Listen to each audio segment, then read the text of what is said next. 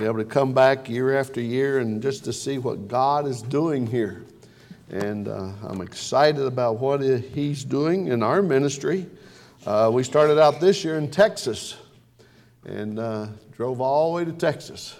And uh, the preacher saw on my Facebook page and saw something. He said, I want you to come and do a big day for us.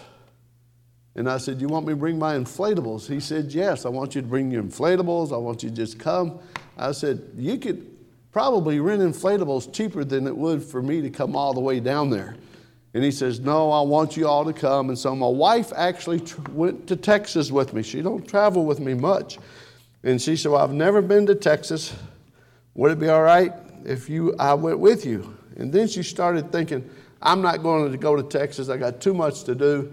So I went to my pastor and I said, Preacher, I said, Can you spare my wife for about seven or eight days? And he said, Yes. I said, Good. Where are you going? I said, Texas. He said, Take her with you. And I surprised her because she said, I just can't get out. I just can't get away. And I said, Well, preacher said you could go. And she said, What do you mean I can go? And I said, Yep, you sneaky person. You. And I got her to be able to go to Texas. And we just had a mini vacation along helping a church have a big day. Preacher's been there about a year. And uh, we had eight young people come to know Jesus Christ as their Savior. And, uh, and then we've been on the road. I've did 11 vacation Bible schools this year. And after, from 1st of June to the end of August, and doing a lot of them, doing the preaching, doing the games, doing everything. And uh, was able to see that. We've had over 200 boys and girls get saved this year in, uh, in vacation Bible schools. I've transitioned to my weekend meetings. Pray for me because I leave Wednesday to go to Kentucky. And uh, then I come back and then I head to Maine. And then I come back from Maine. Then I go to Tennessee, Georgia, then to Tennessee. And then I'm back home for Thanksgiving. So just continue to pray for us as we travel and uh, continue to pray for my health. Um, I don't know if most of you know I had a 14 inch hiatal hernia last year, and uh, they had to go in and wrap my entire esophagus in mesh. And I'm still learning to eat different kinds of foods. I love my greens, I love my collard greens, I love my spinach. I can't eat none of that stuff right now. It just tears me to pieces. And, but uh, I'm learning to eat different things, and, and the Lord's been good to us and, and has helped me along. But continue to pray for my health. I'm getting up to that 70 year mark, and some of you might think, oh, you're still young. Well, when you're driving everywhere all over the country, sometimes it takes a toll on you. Just continue to pray for that and uh, pray for my family, uh, my wife, and my kids.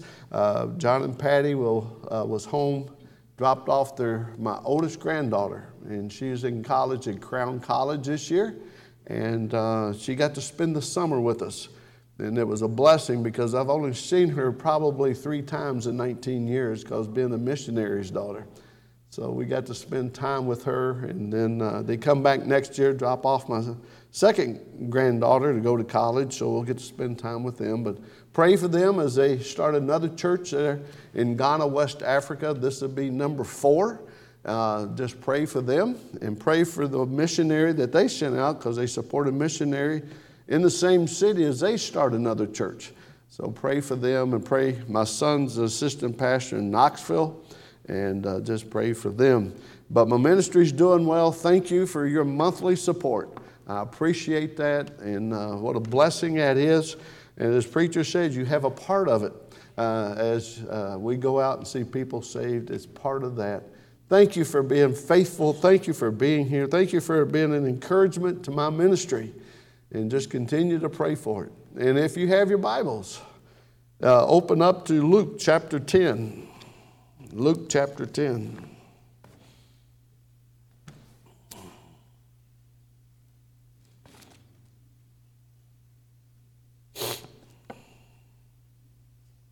In verse 2, Luke chapter 10 and verse 2.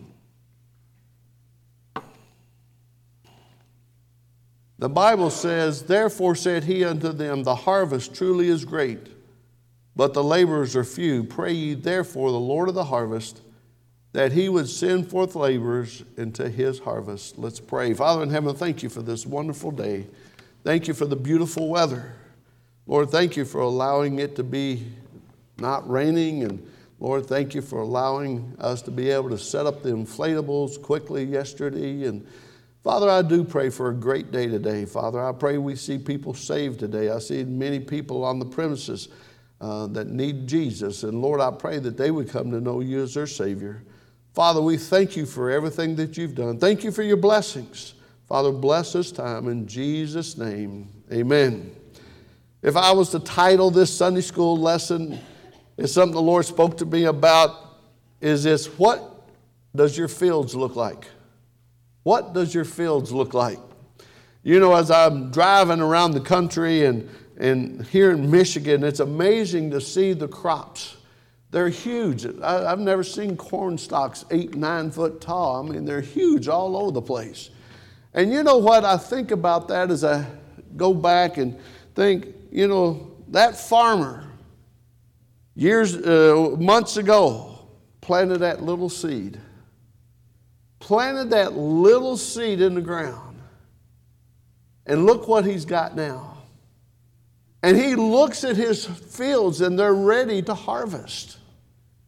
My granddaughter and my other daughter and my another granddaughter of mine worked for a farmer during the summer. They hoe beets and peppers. And I'd take them out. They would go out at six o'clock in the morning to start hoeing these rows. And I kept thinking, why does it take you so long to hoe a row of peppers? And they said, Grandpa, they're an acre long. I said, Oh, I just didn't, I didn't put an acre in my mind. And I'd take them out there, you know, and one long row, acre, that's a lot of hoeing. And they had 30 rows to do. And I'm thinking, are you nuts? And I'm thinking that farmer's paying them to hold that so he can get his harvest. And I went out one day with them and I thought, well, I'm going to get out and walk down the field line with them down and see what it's like. And I got out there, and because of my left ankle so, uh, so weak, I started to fall, and I used the hole to keep me from falling down. And I said, I'm going back to the car. This is not for me. and I'm just thinking, those farmers plant those seeds in the spring so they can have a harvest in the fall. as we look at our harvest field, as you look at your harvest field, the Bible tells us the harvest is plenteous and it's ready to harvest, but the laborers are few. Why the farmer has to hire people to uh, hold the peppers and stuff? Because his machines can't eat up those weeds and stuff. And it makes it easier for him to harvest. Folks, listen. One of the things I want you to see this morning the fields. Your field is ready to harvest. Each of you have a field. And that field could be where you work, it could be where you go to school, it could be where you uh, shop, it could be who you talk to, it could be somebody at the gas station. Listen, your field is different from everybody else's field. And I want you to understand your field starts as soon as you walk out these doors. And the field is, the, the, the, harvest truly is great. And we've got to start thinking that way. As Christians, we got away from that during the pandemic. We got away from that because people said, you can't go knock on doors, you can't do this. The government says, you got to stay in. And all of a sudden it carried over, and people are not doing it anymore. Folks, we got to get back to the idea our fields are ripe unto harvest, and it's time for us to go out and harvest those fields. The Bible says the laborers are few. It's amazing as I'm out doing door to door soul winning. My wife and I go out Thursday, Friday, and Saturday when I'm home. And we knock on doors and trying to get kids on our Sunday school bus and getting them on our, uh, uh, our buses. And, and, and I look around and then I see the Jehovah Witnesses knocking on doors. And they pull up in vans, and pe- vans of people get out and go knock on doors to spread their trash and things. And I look around and I said, Where's the Baptist? Where's the Baptist? Well, Brother Mitchell, we, we, we just don't have time. You have all the time in the world. It's how you prioritize it. It's our responsibility to go to those fields. What does your field look like today? Look around in here and say, oh, I'm responsible for that person being in church. I'm responsible for that family being in church. I invited that family to come to church. What does your fields look like today? I am glad that a young lady never stopped inviting me to come to church. She invited me for over a year and a half to come to church. And I lied to her every week. And most of us, when we go out, there's people will tell us we'll be in church tomorrow just to get rid of us. And then they don't come, so we don't go back because we figure they're going to lie to us again. But this young lady invited me and kept inviting me and kept inviting me and kept inviting me and kept inviting me for a year and a half to come to church. You know what? She didn't give up on me. She knew I needed Jesus. And I went to church on that Easter Sunday, 1975, in Lexington, Kentucky, at an independent fundamental Baptist church not thinking I was going to get saved. I went there because she bugged me too much. In my mind, I was going to leave that auditorium. I sat in the very back next to the back doors. So when the preacher said amen, I was out of there.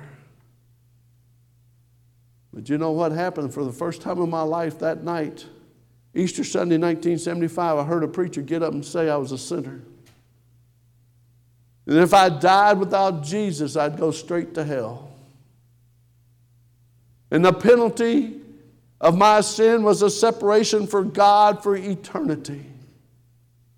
But he said, I have a gift for you. That gift is eternal life through Jesus Christ our Lord. And he said, Whosoever shall call upon the name of the Lord shall be saved. And when he said amen that night, instead of going out the back door, I walked down the aisle of that church and I got saved.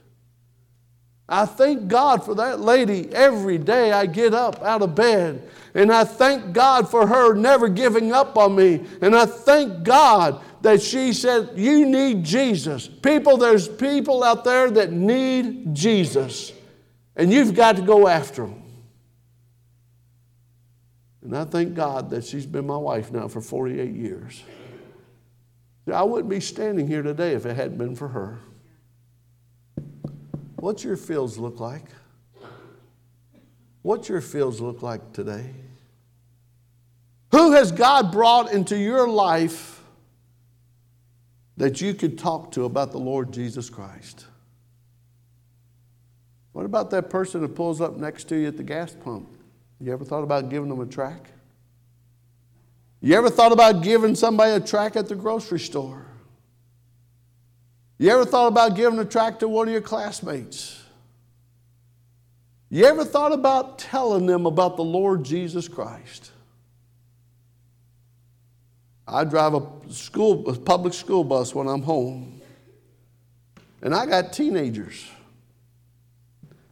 And you know, teenagers are the hardest person, people in the world to talk to sometimes. But I, I get on that bus, and my first stop is at 5:22 in the morning. Why would anybody want to put their kids on the bus at 5:22 in the morning? I don't know.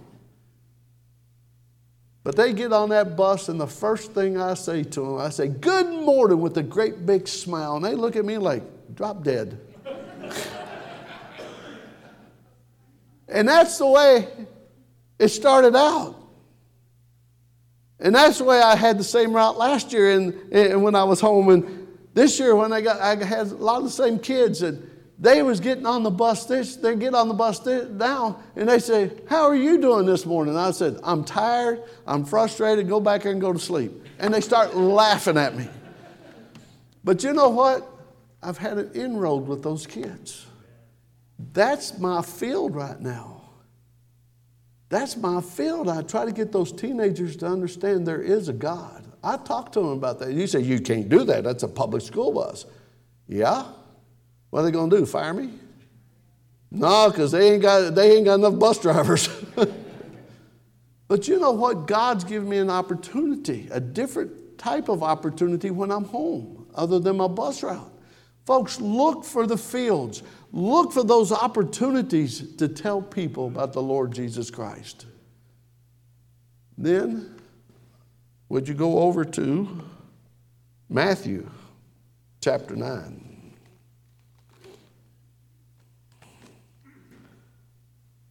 Matthew chapter 9, verse 36 and following. But when he saw the multitudes, he was moved with compassion on them because they fainted and were scattered abroad as sheep having no shepherd. Then saith unto his disciples, The harvest truly is plenteous, but the laborers are few. Pray ye therefore the Lord of the harvest that he will send forth laborers until unto his harvest. The second thing I want you to see is compassion. What's happened to us when it comes to compassion for boys and girls and moms and dads? What's happened? See, Jesus saw the multitudes. Do we see the multitudes? Do we see the people that need Jesus Christ? Or do we have blinders on and do we just look straight down the road as if there's nobody coming straight at us, we don't look to the side? And a lot of times there might be somebody walking down the street or, like I said, at the gas station, and God's giving you that opportunity to do that, but we keep our blinders on and we say, We're going to go straight down here. I'm not going to talk to him. I'm not going to talk to him. We was out calling the other day, my wife and I, in a rough part of Saginaw. And I'm almost always leery when I see somebody coming towards me. And I thought, here comes a woman and a man towards me. I just finished at a house, knocking on the door, getting the kids excited about coming. I walk out there and I hear these kid, people, hey, what are you doing? And I thought, okay, how close is my car? How fast can I run? I can't run very fast. Is the car unlocked? All that stuff's going through my head. And as they got closer, they said, You're Mr. Mitchell, aren't you? And I said, Yep, I am. If I wasn't, I would probably said yes anyway. it was a husband and wife. They said, We used to ride your Sunday school bus. We got saved because you picked us up on the Sunday school bus. We're married. I'm thinking, oh, a rarity. And we got four kids. We want to get picked up on the Sunday school bus. I said, okay. And they asked me some questions. They said, Brother Mitchell, how come you and your wife are still doing it? And by that time, my wife had walked up and we was talking, and I said, because there's people like you that got saved one day. There's other people that need Jesus Christ. She says, nobody else comes down here. She says, You're not afraid to come down here. And I'm thinking in my mind, don't think to read my mind of what I was thinking before you walked up to me. and I said to him, I said, It's because God wants us down here. She says, Why is it you just keep coming? I, I, I told her again, I said, Because people need Jesus. And I said, You got to understand, I don't see black and white, I see people. And she says, I wish more people thought that way. See, folks, listen. What's happened to our compassion? What's happened to us saying, You need Jesus? And whatever it takes, I'm going to do it and give you the gospel. See, he says he was moved with compassion. People are fainting. I believe it's easier today to lead people to the Lord than it ever has been. People are looking for Jesus. People are looking. They need Jesus. And they're going by the wayside because nobody's telling them about the Lord Jesus Christ. And then the Bible says they're scattered abroad, having no shepherd. They don't know which way to go. I have a guy, it's in my Sunday school class. And he only comes when I'm home to teach it. and I talk to him every Saturday. I call my Sunday school class every Saturday, my adult class. He said, Well, I'm looking for a new church. I said, How come? He says, Well, I just think your preacher always asks for money too much. I said, I said, why do you think that? He said, well, he's always talking about giving. I said, well, it's in the Bible. I said, it's in the Bible. He says, well, what's he doing with all that money? And I said, you ever seen the buildings? you ever seen the lights on? See the water running? You see the staff we have? You see the buses we run? He says, but he's taking that money and putting it in his pocket. And I said, I don't know where you get this idea. I don't know where who's been feeding you all of that, but I want you to understand God says to give. He says to give. And what you see here is because people has given It don't go in the preacher's pocket.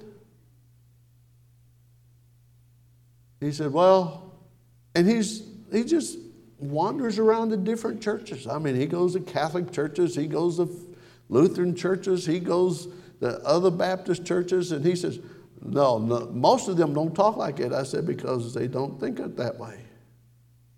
They don't preach the gospel. People are looking so let's go out and help them find a place to come to. Again, he says, the harvest truly is plenteous. There are people out there that need Jesus. We have to go. We have to go.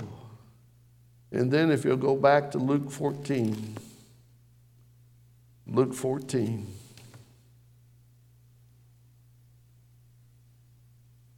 Verse 16, he said unto a certain, uh, uh, he said unto him, a certain man made a great supper and bade many, and sent his servant at supper time to say to them that were bidden, Come, for all things are now ready.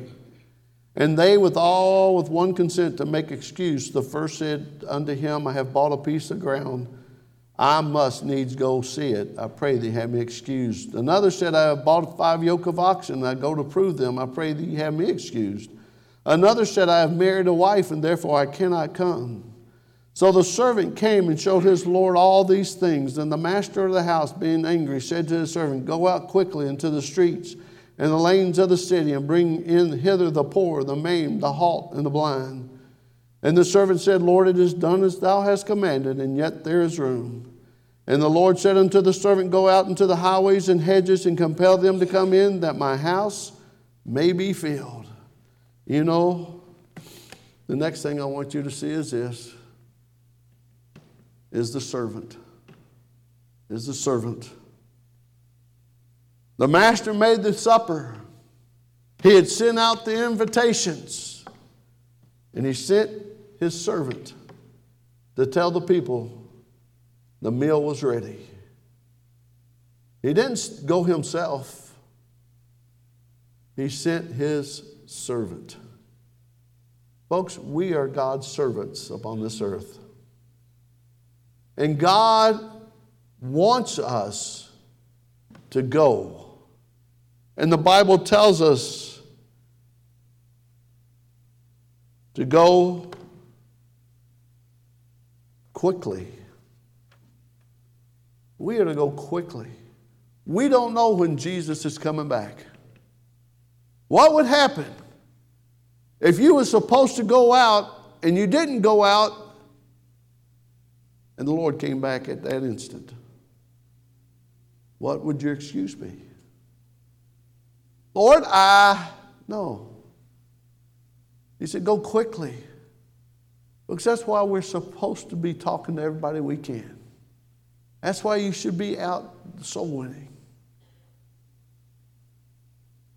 I was with Brother Russell Tharp two weeks ago on Labor Day, and we was out to eat, and, and uh, the girl comes up and gave us the check and stuff, and I had a tract, and I said something to the girl. I said, "Do "You get to go to church very much?" And she looked at me like, "What?"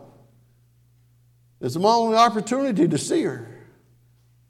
I said, Here, uh, let me give you a tract. It tells you how you can know for sure you're on your way to heaven.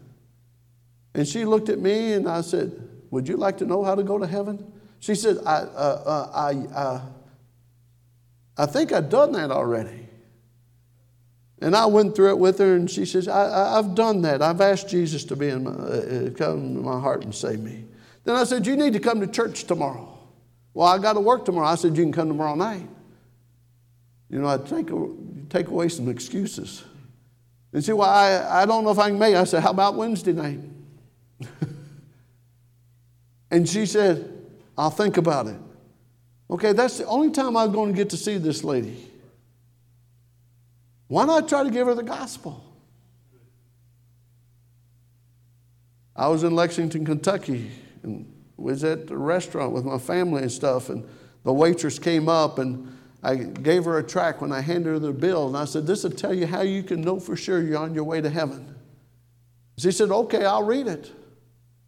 She went back. It was 15, 20 minutes later before she came back with my change. And I'm thinking, all this time, where did she go? Did she forget about us? She came back and I said, Was something wrong? She said, No, you told me to read the tract. Duh. and I said, Well, did you do what the tract says? She said, Yeah, I asked Jesus Christ to come into my heart. I said, Glory to God. And I gave it to the preacher in the church I was at in Lexington. And she, he said, I'll follow up on her. Folks, listen, God presents those people to us. And we're to go quickly. We're to talk to them and we're to go after them. We're to go everywhere, folks, everywhere. And then it says we're to go to the streets and the lanes. That's why we run buses. That's why we go after them. And I've asked you this question before how many of y'all could get 45 people in your car? And most of you say, Not me. That's why we run buses. That's why we need bus workers. That's why we need people to go out and help and bring in boys and girls to the Lord Jesus Christ. They need somebody to see that they care about them. I was out calling yesterday right before I got left to come down here, and this lady had called, and she said, "Told my wife, you probably don't remember me. I'm Cerise Hood." And I, my wife says, "Really? We haven't heard from her in years." But her dad was Big John, the one I've given the testimony about. I went by to see her yesterday, and she's got seven kids now. She says, I'd like to come back to church. Isn't it amazing, preacher, when people are away from the Lord or they call the church? Would you come back and start picking us up? Praise the Lord. Praise the Lord. That's why we go in the streets and the lanes and compel them to come in. I have a young man that was one of my bus kids, and he started coming to our church and got saved, and his parents got saved, and his dad started driving one of our buses and drove our bus for 17 years before he retired. He played ball for me, went off to college, graduated college. He's now assistant pastor in Kansas City, Missouri. Was it worth it? Yes. I have another young man. He was one of the biggest drug dealers in Saginaw, Michigan, got saved because his kids started riding the Sunday school bus. He went to prison. He came he was in Jackson prison for five years. Got out for good behavior, came back, graduated from our Bible Institute, now pastors a church in Saginaw, Michigan. And two other young men that got saved on our buses, went off to college. Now they're back pastoring churches in Saginaw, Michigan. Was it worth it all those hours I put in on the bus route? Yeah. Was it worth it? Yeah. The fields are white unto harvest. And I had a young lady that my wife and I put through school from her sixth grade year all the way up through her 11th grade year. Her name was Tierra. At the end of her fifth grade year, she came to me and she said, Mr. Mitchell, I want to come to your school. I don't want to go back to the public schools. And I went to her mom and I told her mom that she wanted to come, and her mom said, I don't care. I don't care if she comes to your school or not. And I said, because I'm trying to get her in on a scholarship, there's some things you would have to do. You'd have to make sure you was there and clean a couple classrooms a day during the school year. She said, I'm not going to do it. She said, I don't care if she comes to your school or not. And I stopped right there because the rest of the requirements was you wouldn't listen to rock music and you wouldn't drink and you wouldn't do drugs and she didn't care. And I came home and I talked to my wife and I said, sweetheart, I think we need to send somebody else to school. And I talked to my preacher and I said, Preacher, can you give me a deal? I want to put her in school and I want to pay her way. And he said, Yeah, we'll do it.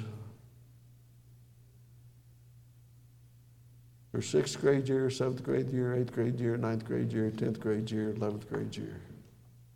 We paid her way through school. Every morning, my wife and I would go pick her up about 7 o'clock in the morning. She'd get done with school, she would sweep the classrooms, and she would come home and eat supper with us, and we'd help her help her do her homework.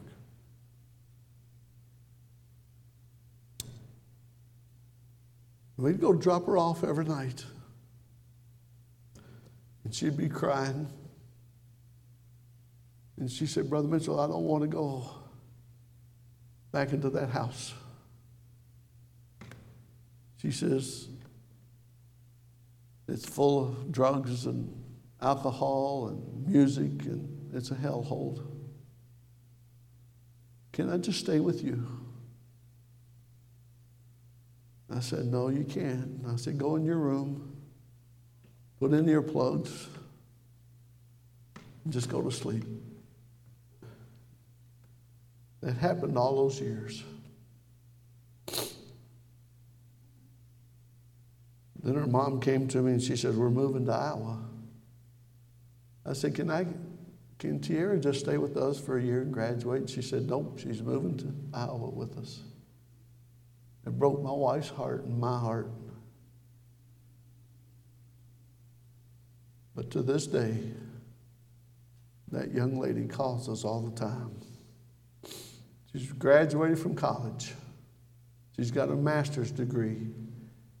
She's working on her doctorate degree in education. She teaches a, a girls' Sunday school class in her church she attends. Is it worth it all? It is. But we need laborers. The fields are white on the harvest. Father in heaven, thank you for this Sunday school hour. Bless